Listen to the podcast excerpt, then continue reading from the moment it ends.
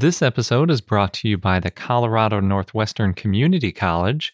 Join them for two weeks digging up dinosaur bones from the Jurassic period in Northwest Colorado this summer. For details, go to cncc.edu slash dinodig. Across America, BP supports more than 275,000 jobs to keep energy flowing. Jobs like updating turbines at one of our Indiana wind farms and producing more oil and gas with fewer operational emissions in the Gulf of Mexico. It's and, not or. See what doing both means for energy nationwide at bp.com slash investing in America. Hello, and welcome to I Know Dino, the Big Dinosaur Podcast, where we cover news, interviews, and discussions of all things dinosaur. Hello and welcome to I Know Dino. I'm Garrett, And I'm Sabrina. and today we'll be talking about Microraptor, and we have some exciting dinosaur news. Our dinosaur news is always exciting. Well, yeah, that's true. Before we get into that, though, I just want to shout out to our patrons. Thank you so much. We're now up to, what is it, $81 a month? That's huge. Yeah, and when we get to 200, we're going to send out stickers to everybody. Yay, stickers. we hope you like stickers. If you're listening to our podcast and you enjoy hearing about all the dinosaurs and dinosaur news, then please check out our Patreon page at patreon.com slash I know dino. First in the news is an article published in Nature's Scientific Reports. It's titled A Bizarre Theropod from the Early Cretaceous of Japan, highlighting mosaic evolution among Coelurosaurians. And it was written by Yoichi Azuma and others. So, back in 2007, this team found a nearly complete specimen from the lower Cretaceous, which is about 120 million years ago, give or take couple dozen million years. And they found it in the Kitadani Formation in Fukui, Japan. And we talk about Fukui a lot. Apparently, it's a pretty happening place for dinosaurs. They found 160 individual fossils, including almost all of the vertebrae, and most of the skull, arms, legs, hands, feet, and ribs. It's pretty much just missing most of the pelvis and then just bits and pieces throughout the rest of its body. Its full name is Fukuivenator paradoxus, or a paradoxical hunter of Fukui. And the Fukui is pretty obvious why it's called that. The paradoxical part is because of the surprising combination of features. So I'll get into that more in a minute. It set a record as the most complete non-avialan dinosaur ever discovered in Japan, according to the authors. And although it's not fully grown, they estimate that it was about 245 centimeters or 8 feet long and weighed about 25 kilograms or 55 pounds when it died. At first look, it looks a lot like a dromaeosaur with a bigger claw sticking up out of one toe and the shape of its head and body. But when you look at it more closely, you see that the teeth aren't just for meat and that there are lots of other little subtle differences. So it's not just a dromaeosaur. So the authors say that it does have the most in common with dromaeosaurids, but it also has some small details in common with Archaeopteryx, ornithomimosaurs, troodontids, and other Maniraptorans. So it's kind of a amalgamation of different features like they have in their title, the mosaic. So they put it in as a basal Maniraptoran, which makes it the predecessor to most of the raptors or dromaeosaurs, largely because, quote, Fukuivenator represents a bizarre Coelurosaurian not assignable to any known Coelurosaurian subgroup, end quote.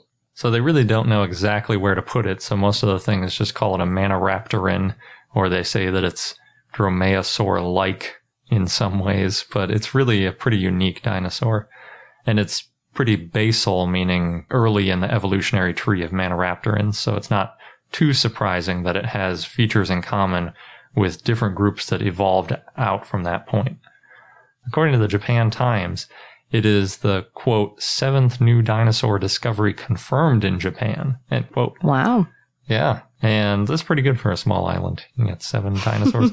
and it seems like a lot of them come from this Fukui area because we get that in the news a lot. I know there's a big research group there that works on dinosaurs, which might be a lot of it. And then they have the museum too, but it's pretty cool. The authors believe that it may have had the hearing ability of modern birds based on CT scans of the inner ear that looked similar to modern birds. And based on its teeth, they think that it was probably uh, omnivorous and not just a simple carnivore like most dromaeosaurids look like with their sharp teeth. This one had multiple different kinds of teeth that looked more omnivorous, kind of like people. And due to its lineage, they are guessing that it probably had feathers too. So the pictures that they made of it have feathers all over them. It's a pretty cool dinosaur. It's really impressive how much of it they found. They have one of those pictures where they show all the bones and they color some of them one color if they found it and the other one's another color to show that they're guessing at what it looked like. And in the whole tail, I think there was only one vertebrae that was missing out of like 30 and they had all the ribs and just tons of stuff. So it's pretty cool. It is. A lot of times they find, you know, just part of a skull and then they talk about the length of the dinosaur and how much it weighed and things. And there's a lot of extrapolating and assumptions you have to do with similar family members sometimes that doesn't work so well, like with Therizinosaurus for a long time. Hmm. Yep. And next in the news, researchers have found a fossilized femur of a pregnant T Rex, which actually brought this up at a party the other day. it's amazing how many cool tidbits you can bring up when you know a lot about dinosaurs. yeah. Anyway, this pregnant T Rex can help paleontologists figure out gender differences in T Rex as well as how egg laying evolved. The study is from North Carolina State University and the North Carolina Museum of Natural Sciences, and the study is called Chemistry Supports the Identification of Gender Specific Reproductive Tissue in Tyrannosaurus rex, and was published in Nature by Mary Higby Schweitzer, Wenxia Zheng, Lindsay Zanno, Sarah Werning, and Toshi Sugiyama. The researchers found medullary bone, quote, an estrogen dependent reproductive tissue present in extant gravid birds, end quote, in the femur, which basically means, well, do you want to explain it, Garrett? Yeah. Medullary bone is stuff that basically modern birds have to support the process of laying eggs. I think it's like they use it to store up certain minerals and then they can kind of use that repository when they're making eggs or something like that. But it's something that only the female birds have because. And only when they're about to lay an egg. Yeah. Because the male ones, you know, obviously aren't laying eggs, so they don't have this kind of bone. Yep. This particular bone was found back in 2005, but the findings weren't confirmed until recently. And Mary said, quote, there are some bone diseases that occur in birds like osteopetrosis that can mimic the appearance of medullary bone under the microscope. So to be sure, we needed to do chemical analysis of the tissue, end quote. Just happen to have from an article I think we talked about last week a list of all the different abnormalities in bones that birds can have. Oh, I like that. I just happen to have a list of abnormalities. yes. So osteopetrosis is on the list. It says it's an extreme enlargement of diameter of diaphysis of long bone starting at mid-diaphysis and proceeding toward metaphysis. The tibia and metatarsus are affected first, followed by other long bones and ribs and bones of the pectoral and pelvic girdles, but not digits. So it's like inflammation of the bones, it sounds like. That's quite an interesting thing. It would make sense that that would be, well, not really inflammation. Yeah. Sounds painful. Yeah, and you could see how it would it could get mixed up if you have one condition that causes bones to enlarge and a different one that causes bones to have extra deposits in them. Yeah. So before this find, scientists didn't think that dinosaur bones could preserve things like medullary bone, which has keratan sulfate for millions of years at least. So it's kind of a bit of luck that they found it since it's only there during egg laying. Yeah. And Lindsay Zanno of the study said that this finding will, quote, open up a whole new world of possibilities. So it's pretty exciting.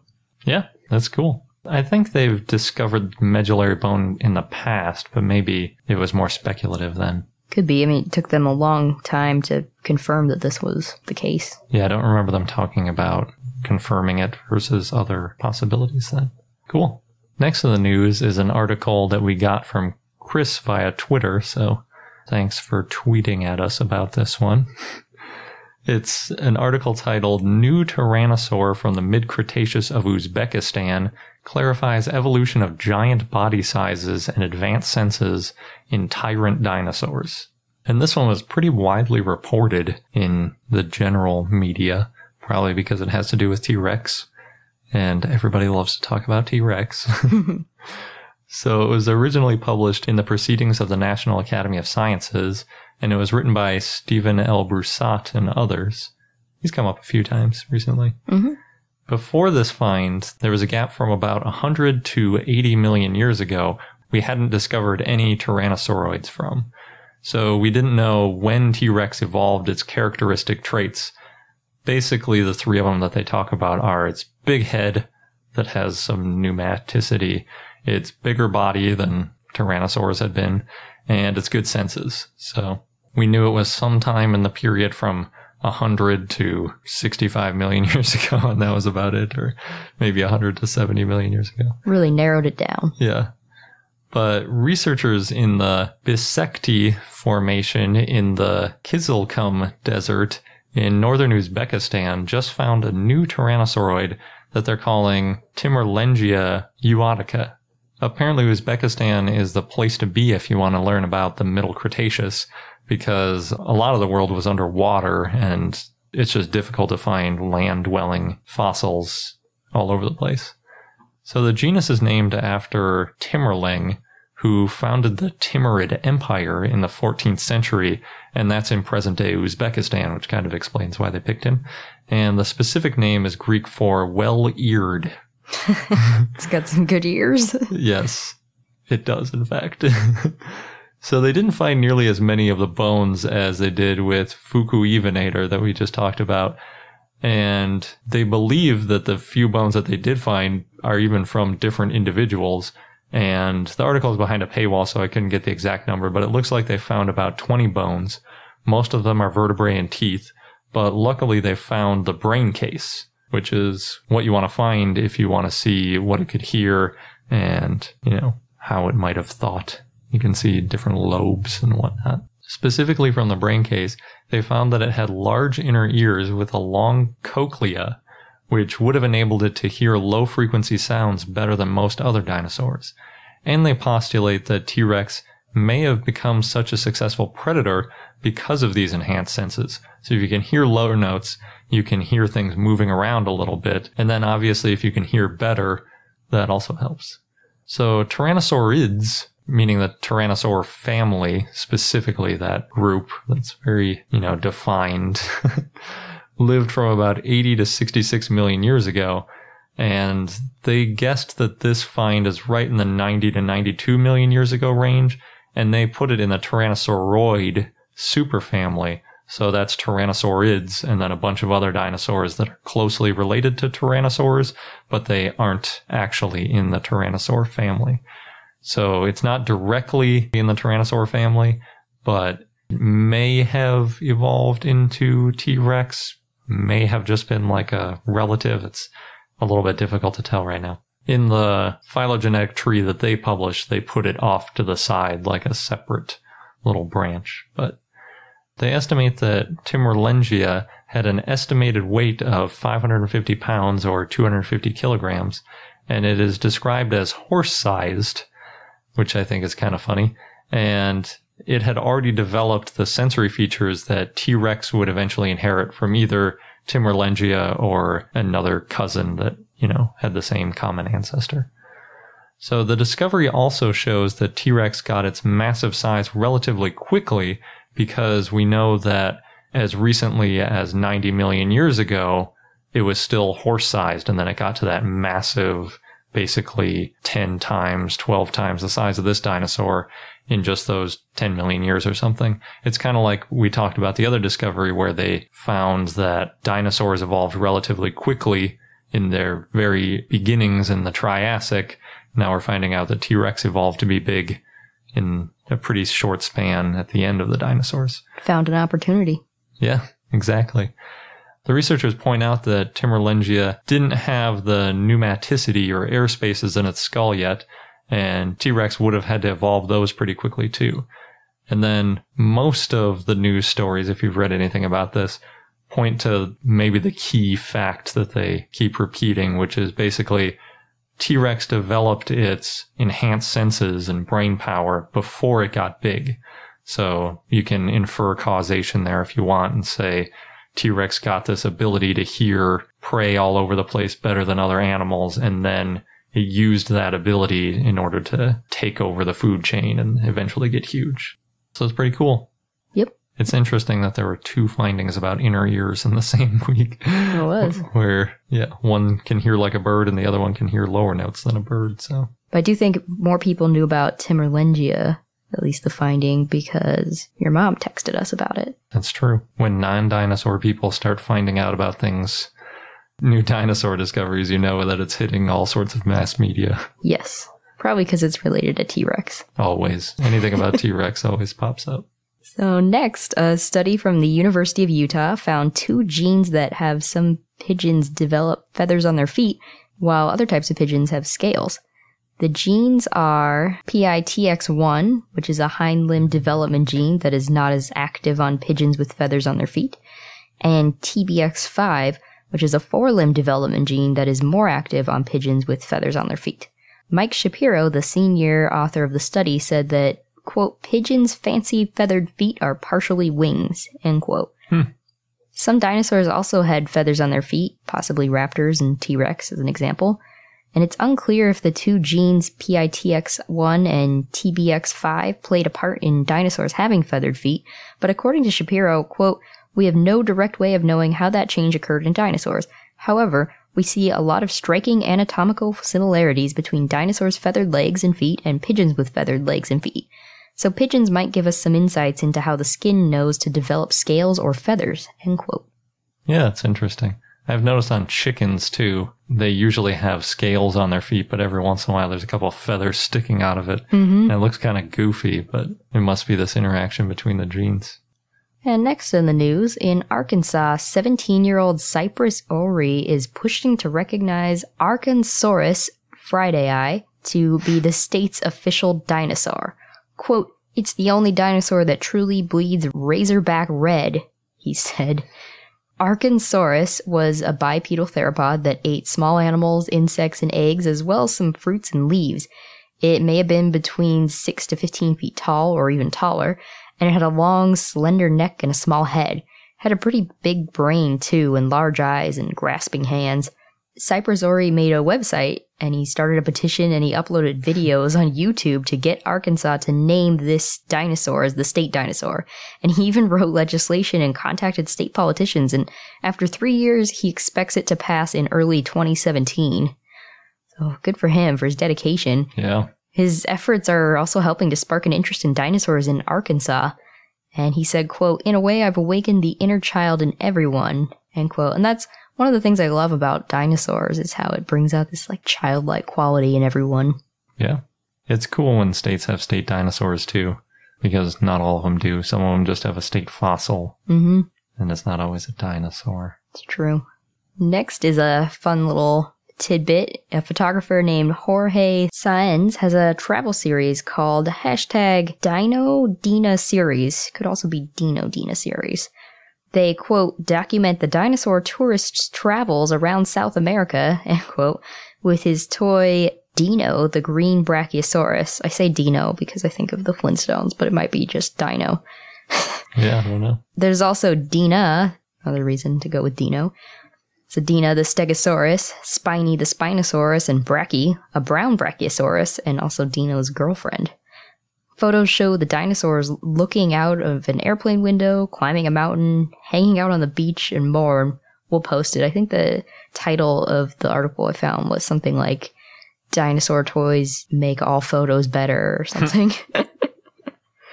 and he does a good job. The Nutch channel on YouTube has created a fun video that shows you how to make a clay Apatosaurus, and the video ends with a short stop motion clip of the Apatosaurus.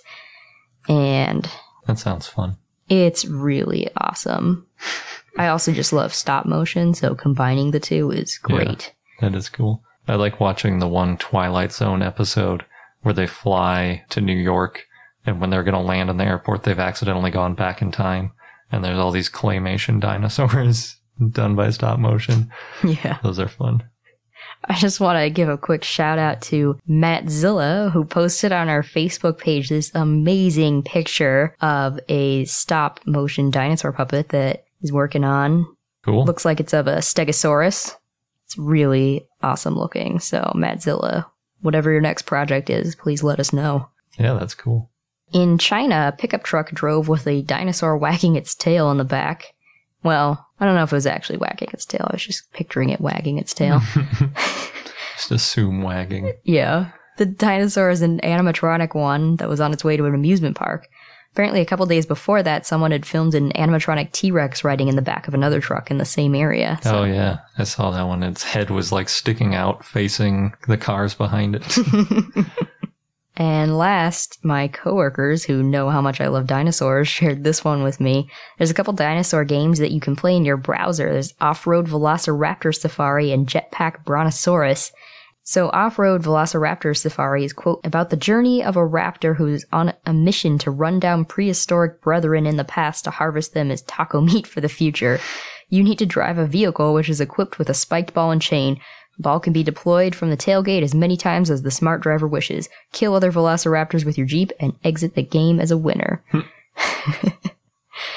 and Jetpack Brontosaurus is a game where you fly on a brontosaurus and collect fruits, which sounds great. you fly on a brontosaurus. I didn't say the games were realistic. So the brontosaurus has the jetpack, and then you're on the jet, or you play as the brontosaurus. you play, I think, as a person on the brontosaurus, and the brontosaurus is flying via a jetpack Huh. and collecting fruits for some reason. That's very complex for collecting fruit. It is. so if anybody's played these games, please let us know. We'd love to hear more. This episode's brought to you by the Colorado Northwestern Community College, where you can become a part of the scientific process. As a participant, you can go on a real life dinosaur dig, and you'll be helping to advance science and our understanding of the ancient world. What's really cool is that the fossilized bones that are being excavated, they're public and they're going to be displayed and preserved for future generations to study and admire. Yeah, we've mentioned how that's a really important part of the scientific process, not just getting them out and describing them once, but keeping them and preserving them so that future questions and future scientists can take a look at those bones to answer new questions and validate results. And the site is special and also near and dear to me because it's in the Morrison Formation, known for the sauropods, Mm-hmm. of course, of the Jurassic time. And it represents one of the best bone beds ever found in the saltwash member. Yeah, the current interpretation is that the site was the result of a brachiosaurus sort of jamming up a river and then other carcasses piling up behind it. Oh no. and that's how we got a bunch of different types of dinosaurs all fossilizing together. So, oh no, but also, yay. Good for us as scientists. hmm And dinosaur enthusiasts. yes. So there are two scheduled digs if you want to get involved with getting these bones out of the ground. You can go from July 6th to July 20th or from July 22nd to August 5th. Head over to cncc.edu slash dinodig. You'll get all of the details. Just make sure that you register online by May 31st. And again, that is cncc.edu slash dinodig, D I N O D I G. As you write your life story, you're far from finished. Are you looking to close the book on your job? Maybe turn a page in your career? Be continued at the Georgetown University School of Continuing Studies. Our professional master's degrees and certificates are designed to meet you where you are and take you where you want to go. At Georgetown SCS, the learning never stops, and neither do you. Write your next chapter. Be continued at scs.georgetown.edu slash podcast. So now on to the dinosaur of the day, Microraptor, which was a request from Guy via Patreon. So thank you. And I hope I am pronouncing that right, but please correct me if I'm wrong. So Microraptor means small thief, and it lived in the Cretaceous, and its fossils were found in Liaoning, China. There are three species Microraptor zhaoianus, Microraptor gui, and Microraptor hanqingi. Some scientists think that they are all one species, which would be Microraptor zhaoianus. There's a synonym for Microraptor too. It's Cryptovolans, which was another four-winged dinosaur. So Microraptor was named by Xu Xing and others in 2000. Its naming was actually pretty controversial because it was revealed that the first specimen described was actually the tail of a Microraptor, but the upper body of Yanornis and a third species that was put together in China and it was smuggled into the US for sale. Yeah, that happens sometimes. You stick a couple fossils together to make it look like a complete fossil. Mm-hmm. So when Xu Xing from Beijing's Institute of Vertebrate Paleontology and Paleoanthropology revealed it was a forgery, Storrs Olson, who's the bird curator at the National Museum of Natural History, Smithsonian, wrote a description of the tail and named it Archaeoraptor liaoningensis. Later, Xu Xing found the rest of Microraptor to go with the tail, which, again, that part was Microraptor, and officially described it, but with the name Microraptor zhaoianus. Since the name Archaeoraptor and Microraptor referred to the same specimen, normally the Microraptor name would have been a junior synonym of Archaeoraptor, since it was officially named afterwards.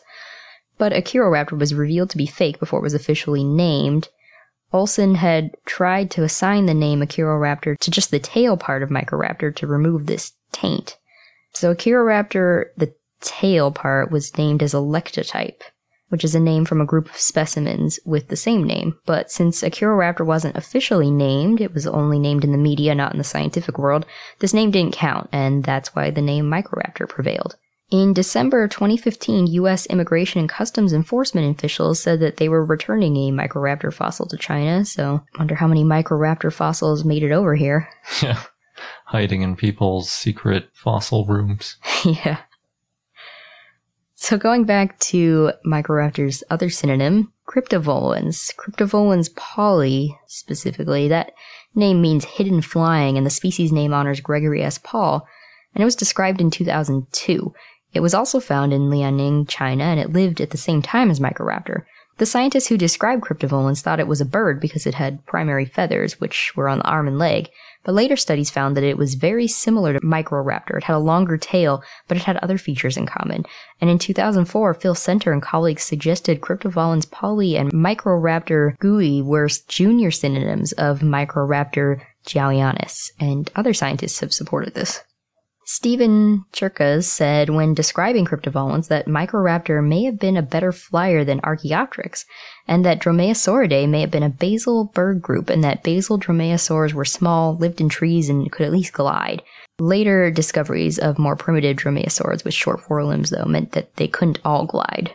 Over 300 specimens of Microraptor have been found. They're very abundant in their ecosystem. Wow, that's a lot. Yeah, they're similar to Sinovenator, which is a basal troodontid, probably because they're both primitive members of two groups that are closely related and are close to the split between Dromaeosaurids and troodontids. Microraptor was small and it had four wings. It was crow-sized. An adult Microraptor was 1.4 to 2.7 feet, 42 to 83 centimeters long, and weighed up to 2.2 pounds or 1 kilogram. I love that they have four wings too. I can't think of any other non insect that has four wings. It's so cool. Yeah, I just dinosaurs.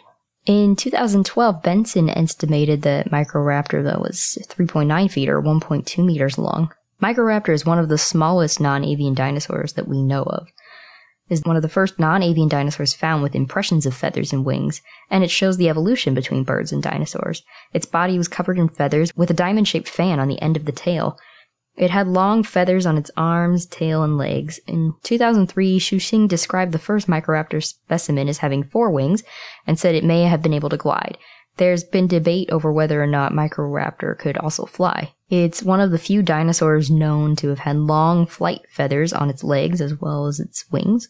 Its primary feathers were on the hand and foot, and secondary feathers on the arm and legs. In 1915, William Beebe said that birds may have had four wings at some point. So he kind of predicted this find.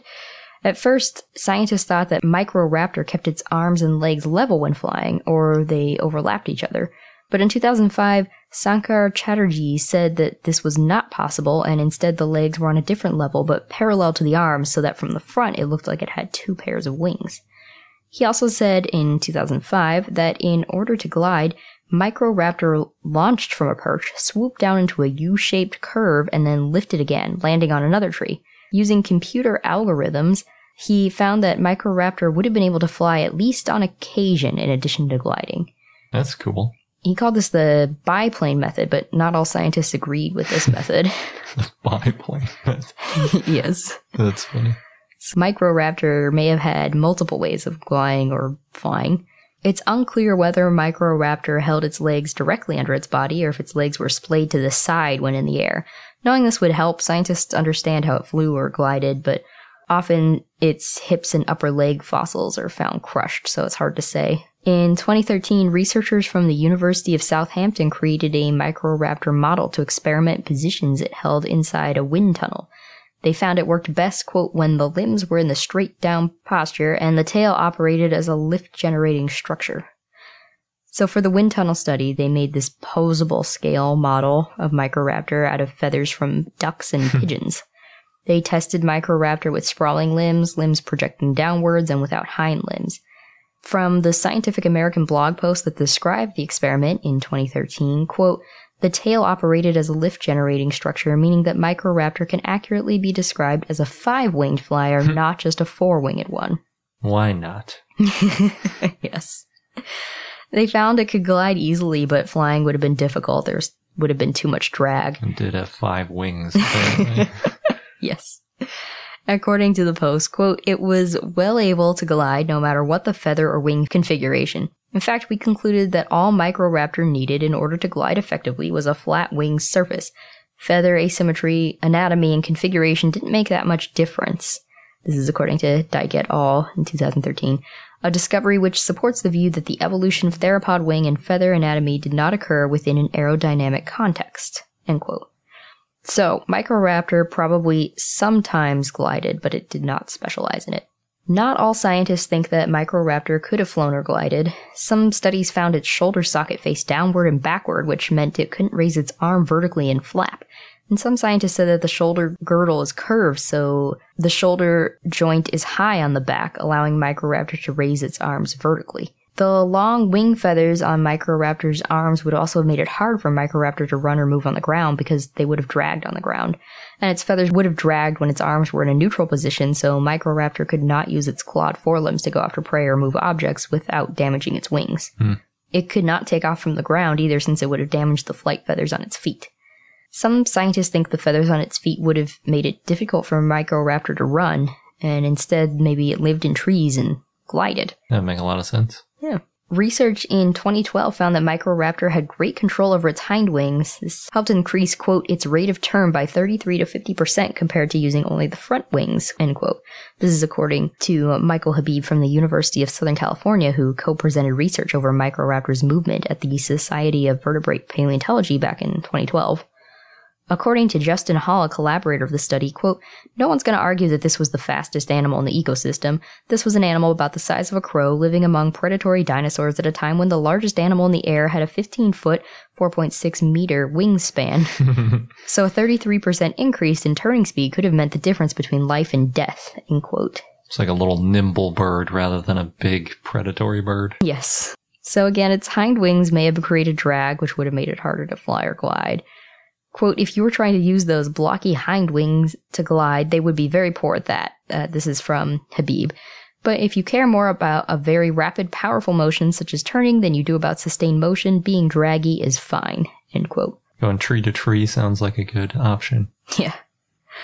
Microraptor's tail feathers, which were like a fan, would help correct the hind wing's pitch so that it would not nosedive in the air. It's unclear if Microraptor was arboreal or terrestrial, but it spent at least some time in trees. Using its hind wings to increase its turning speed may give some insight into modern birds that hunt, like eagles. Hall said, quote, Why do eagles stick out their legs when they fly? It looks weird, right? Well, they have a lot of feathers on those legs, so they're producing a lot of drag. It leads to the implication that they're doing it intentionally for control. End quote. Not enough fossilized feathers have been found to prove how dinosaurs evolved into birds, but Microraptor helps to fill a gap.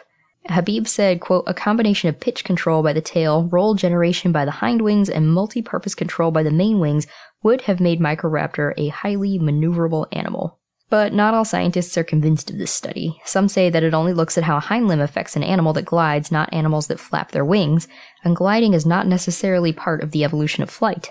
That's true. Yeah, so there's debate over the evolution of flight. Was it from the ground up? Did fast runners become airborne or tree down? Did arboreal animals that could glide turn into flyers? There's a lot of comparison between Microraptor and Archaeopteryx. Archaeopteryx only had one set of wings on its front limbs. Microraptor was the first to have wings on its front and rear limbs. Microraptor lived 20 to 25 million years after Archaeopteryx, which shows that flight started evolving more than once in the Mesozoic era, though only one lineage is still around. Yeah, you also had pterodactyls too. Yeah. Could be a whole nother one. That's true. Because of long leg feathers found on Microraptor as well as other raptors and Archaeopteryx, birds may have evolved from having four wings to having two front wings. Because Microraptor is in the same family as Velociraptor and Deinonychus, which lived later, they're dromaeosaurs, these raptors were probably secondarily flightless, and that means that they evolved from flying ancestors. Not everyone believes this though, and some think Microraptor is distantly related to other raptors. Microraptor had short, downy tail feathers. It had some dark and light colored feathers. Some that may have been iridescent black, like a crow's. So, very crow like, this Microraptor. In 2012, Quanguo Li and a team analyzed Microraptor and figured out what color it was. They examined melanosomes and compared them to modern birds, and they found it was consistent with birds with black iridescent colors, glossy coat, which may have been used for communicating or for display. Gotta love those melanosomes. hmm And they found that Microraptor was predominantly iridescent feathers. Interesting.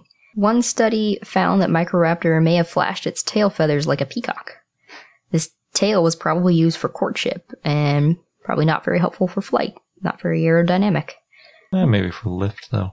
There is a bird, a modern bird that has that really long tail too, that it flaps around and the males have it so long that they can barely fly Hmm. because they have a tail kind of like what they're describing for Microraptor. Sounds like there's a lot of debate though over how Microraptor moved. Yeah, seriously. So, Microraptor may have eaten lizards. In 2010, scientists found preserved gut contents in a Microraptor zhaoianus of mammal bones, a possible skull, limb, and a whole foot. Uh oh.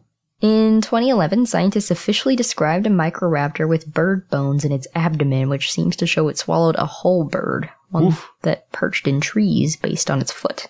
And means it's probably spent some time in trees. Yeah. In 2013, scientists described fish scales found in the abdomen of a microraptor, which shows it was an opportunistic feeder and ate prey in arboreal and aquatic habitats. Well, that'd be hard to catch a fish if all you could do was glide. Yeah, You gotta true. go down towards the water and then somehow not accidentally land in the water. I guess maybe it's possible if you do that U-shaped thing they were talking about. Yeah, Risky. yeah. If it's a tasty fish. Yeah. Well, so it's unclear if Microraptor scavenged or caught fish. So that could be it too. Maybe it's found a fish. Just a fish hanging out on the land. Yeah. it, I mean, it might have swooped down, as you said, but scientists aren't sure. Yeah. It did have teeth that was probably good for catching fish. It had small teeth with a forward angle like a crocodile's that were hmm. serrated on one edge so the fish would not be ripped apart while trying to get away. Microraptor also has a scleral ring in its eyes that made scientists think it hunted at night, but if that's the case, it's not clear why it had glossy iridescent feathers. Yeah, I don't know about the leap to iridescent feathers because from what I remember with melanosomes, you could only really tell if it was black or red. Hmm. The iridescent thing is a little. eh. Eh. Eh, yeah, hard to say. Yeah. So Microraptor lived in a forested freshwater lake habitat, and it could climb, and apparently it ate some fish. And that is what we know.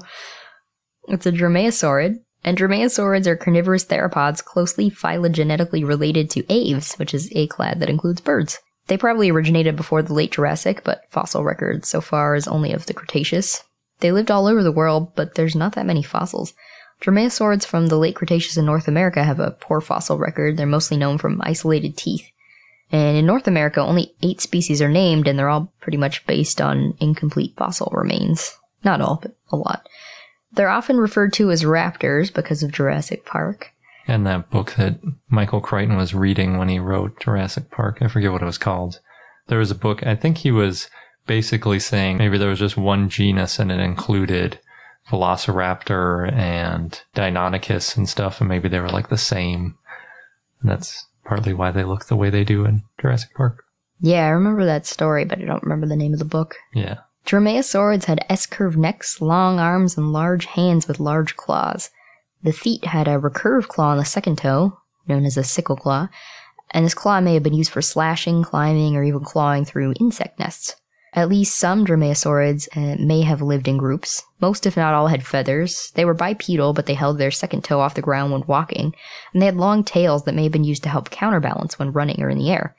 They're generally small to medium sized, though Utahraptor was large. Some could fly or glide, like Raptor yangai, and they were very bird like in both behavior and the fact that they had feathers. Yeah, they're one of the most popular groups of dinosaurs for sure. After well, Tyrannosaurs? Yeah. A lot of people just think of them as velociraptors, but there's a whole group of them. And our fun fact of the day comes from all the talk I was doing about how dinosaurs could hear. And I mentioned that Fukuivenator has hearing more similar to birds, but then the question is, what can birds hear? So it turns out birds can't hear as well as humans, and humans can't even really hear all that well. We're more of, you know, we're more sight focused. Something like a dog and other mammals can hear much wider ranges of frequencies than we can hear. And we can hear about 20 hertz to 20 kilohertz. And birds, even though there is a fair amount of variability, like owls are more on the deeper end of the spectrum with their deep hoot, it tends to kind of follow along what noises you make is, you know, related to what you can hear and then what you're doing too. If you're hunting, you want to hear deeper notes, but birds tend to hear in the few hundred hertz to 10 kilohertz range. And that's partly why ultrasonic repellers don't work on birds. People sell them to you, but they don't do anything because it's like trying to use a dog whistle on a human. You don't hear the sound. It's not going to scare you away at all. So that means that you couldn't repel dinosaurs with those ultrasonic repellers if they're around now either. And as an aside, a professor named Robert Dooling at the University of Maryland from the Center for Comparative and Evolutionary Biology of Hearing explained way back in 2007 that he expected larger dinosaurs to hear lower frequencies because you see that phenomenon in extant animals. Like elephants hear much deeper notes and other large animals tend to be on the lower end of the spectrum. So he didn't expect that dinosaurs could hear much above three kilohertz. So I thought that was kind of a fun idea because that means if you used electronics, at least humans could communicate without dinosaurs hearing us or used other kind of acoustical. We wouldn't be able to talk because our voices are in the range they could hear, but you could like, I don't know, play a triangle a few notes or something as like a warning and the dinosaurs would have no idea you were making noise could be kind of fun. Could be kind of confusing if you're a dinosaur and you saw a human playing a triangle but didn't hear anything. Yeah. I was imagining like Jurassic World 2, like they suck in a bunch of helium so their voices go really high and then none of the dinosaurs can hear them. That'd be funny. Yeah. And that wraps up this episode of I Know Dino. Thanks for listening. And again, if you like what you hear and want to support us, then please check out our Patreon page at patreon.com slash I Know Dino. Until next time.